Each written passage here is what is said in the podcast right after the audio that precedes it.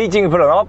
野山義原です。それでは今日もゴルフ上達に役立つヒントやコツをお伝えいたします、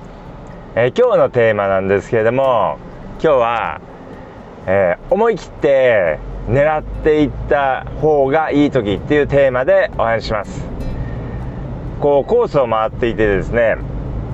いいスコアを出そうと思ったら多くの場合ですね、えー、狙って行き過ぎてしまう、まあ、積極的に行き過ぎてしまうというかこう、まあ、ガンガン行き過ぎて、まあ、はまってしまうっていうことが結構あります。例えば林の中に入った時に、まあ、狭いところを狙ってしまったりとかですね、えー、ロングホールのセカンドショットで、まあ、池越えにもかかわらずですねえー、思い切って狙っていってしまって失敗してしまう。なんてことがこうあります、まあ、ですので、ま、ほとんどの場合は、まあ、あの積極的にこう行き過ぎてしまう、えー、それで、えー、まあコースの罠にはまってスコアを崩してしまうってことがですね、まあ、結構あるんですけども、まあ、ですので、まあ、安全に行った方が、えー、いいケースというのが多いんですけれどもただですねえ、まあ逆にですねあの思い切って狙っていった方がいい場面っていうのもあります。でまあじゃあどういう場面かというとですね例えばロングホールのセカンドショットを打つ時にまあちょっとこうラフでこうライがそれほど良くない。場合なんかはまあ基本的にはですねライが良くなければまあアイアンで刻んでいただくといいんですけれどもただもしかしたらフェアウェイウッドでもナイスショット出るかもしれない。まあライはあまり良くないんだけれどもちょっとこう、えー、フェアウェイウッドでも打ってみたいなっていう時があります。これでまあじゃあどういう時にこう思い切って狙っていっていいかってことなんですけどもまずはそのグリーンまでにあまりこうハザードがないってことですね、えー、池越えだったりとか谷越えだったりしていないっていうことです。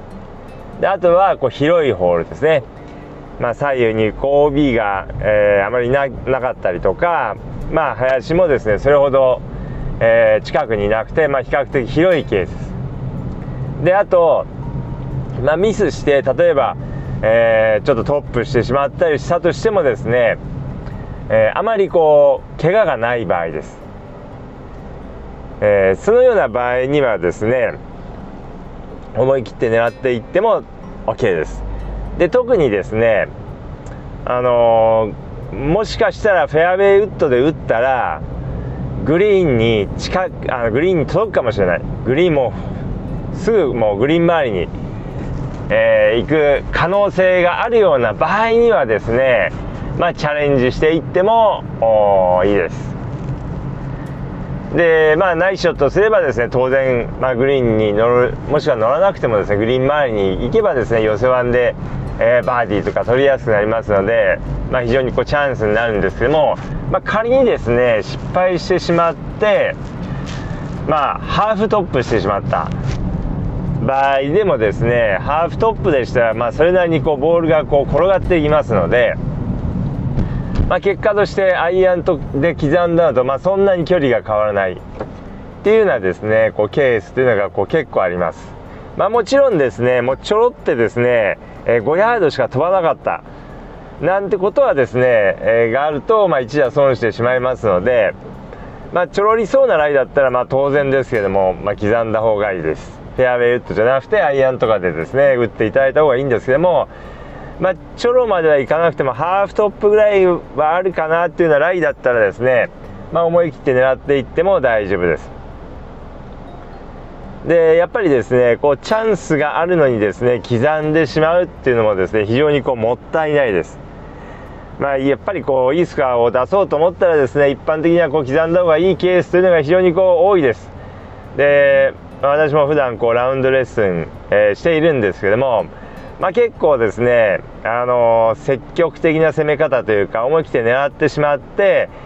えー、スコアを崩している方を見ることはですね非常に多いんですけれどもまあ、ただですねあの刻みすぎてしまうとですね、えー、まあ、もったいない場面っていうのもありますので、まあ、よくですね、えー、どちらがいいかっていうのをですね判断して、えー、コースマネジメントを考えていただくといいです。であとはですねでただですねこうまあちょっとこう自分の心の中では半分ちょっとこうミスショット、まあ、トップしてもしょうがないかなと思いながら、え、打つんですけども、まあ、やはりですねこうラウンド中というのはですねメンタルが非常に重要ですでやっぱりですねこう難しいライから打ってまあ、ナイスショットが打てずに、まあ、ハーフトップしてしまうとですねああちょっと失敗しちゃったなっていう気持ちが残りますので、まあ、ちょっとその後のプレーに支障をきたす場合があります。まあ、安全にですねアイアンで打っておけばですねそれなりのこうナイスショットが出るので、まあ、ナイスショット打っていい精神状態でプレーを続けられるっていうのもあります。まあ、ですのでこう、まあ、ちょっとこうどうかなと思った場合にはちょっと半分ですね頭の中で、まあ、これはちょっとナイスショットフェアウェイウッドで例えばこう狙っていくとしたらですね、まあ、これはちょっと半分ちょっとナイスショットが出なくてもしょうがないナイスショットが出ないのは自分の技術がないからじゃなくてこれライが難しい、まあ、その難しいことにチャレンジしてるから、まあ、ちょっとこう失敗してしまってもそれはしょうがないっていうふうに思って思えるかどうかってことですね。えー、まあ、失敗してまああのまだから失敗をですねちょっと想定に入れて、えー、まあ打っていっていただくということです。でまあ、そういうふうに、まあ、あらかじめこう考えておけばですねそれほどダメージを受けることが、えー、ありません。ということでですね、えー、まあ、今日はですね積極的に狙っていった方がいいケースということで、えー、お話ししましたけども、まあ、ぜひですねそういった状況判断をしっかりとしていただいてコースを攻めていただければと思いますであとですねまあフェアウェイウッドの中でもですねスプーンというのは非常にこう打つのが難しくてですね、まあ、14本のクラブの中でも、まあ、一番難しいクラブ、えー、ということがこうまあ言えますけども、まあ、スプーンというのはですね非常にこう難しいんですけども、まあ、フェアウェイフェアウェイからですねスプーンを打った時にまあ、スプーンを打ってナイスショットを打たなくてもですねスプーンは、まあ、ある程度こう距離が稼げればいいクラブというふうにですね思っていただくといいです、まあ、ナイスショットが出なかったとしても、まあ、ちょっとトップ目、え、になってしまったとしてもですねそれなりにボールが転がりますので、まあ、それだと、まあ、あんまりこうアイアンとですね距離が変わらないってことがありますので、まあ、ぜひですね3番打ってもいいライであればですね、えー、使ってみていただければと思います。ということでですね、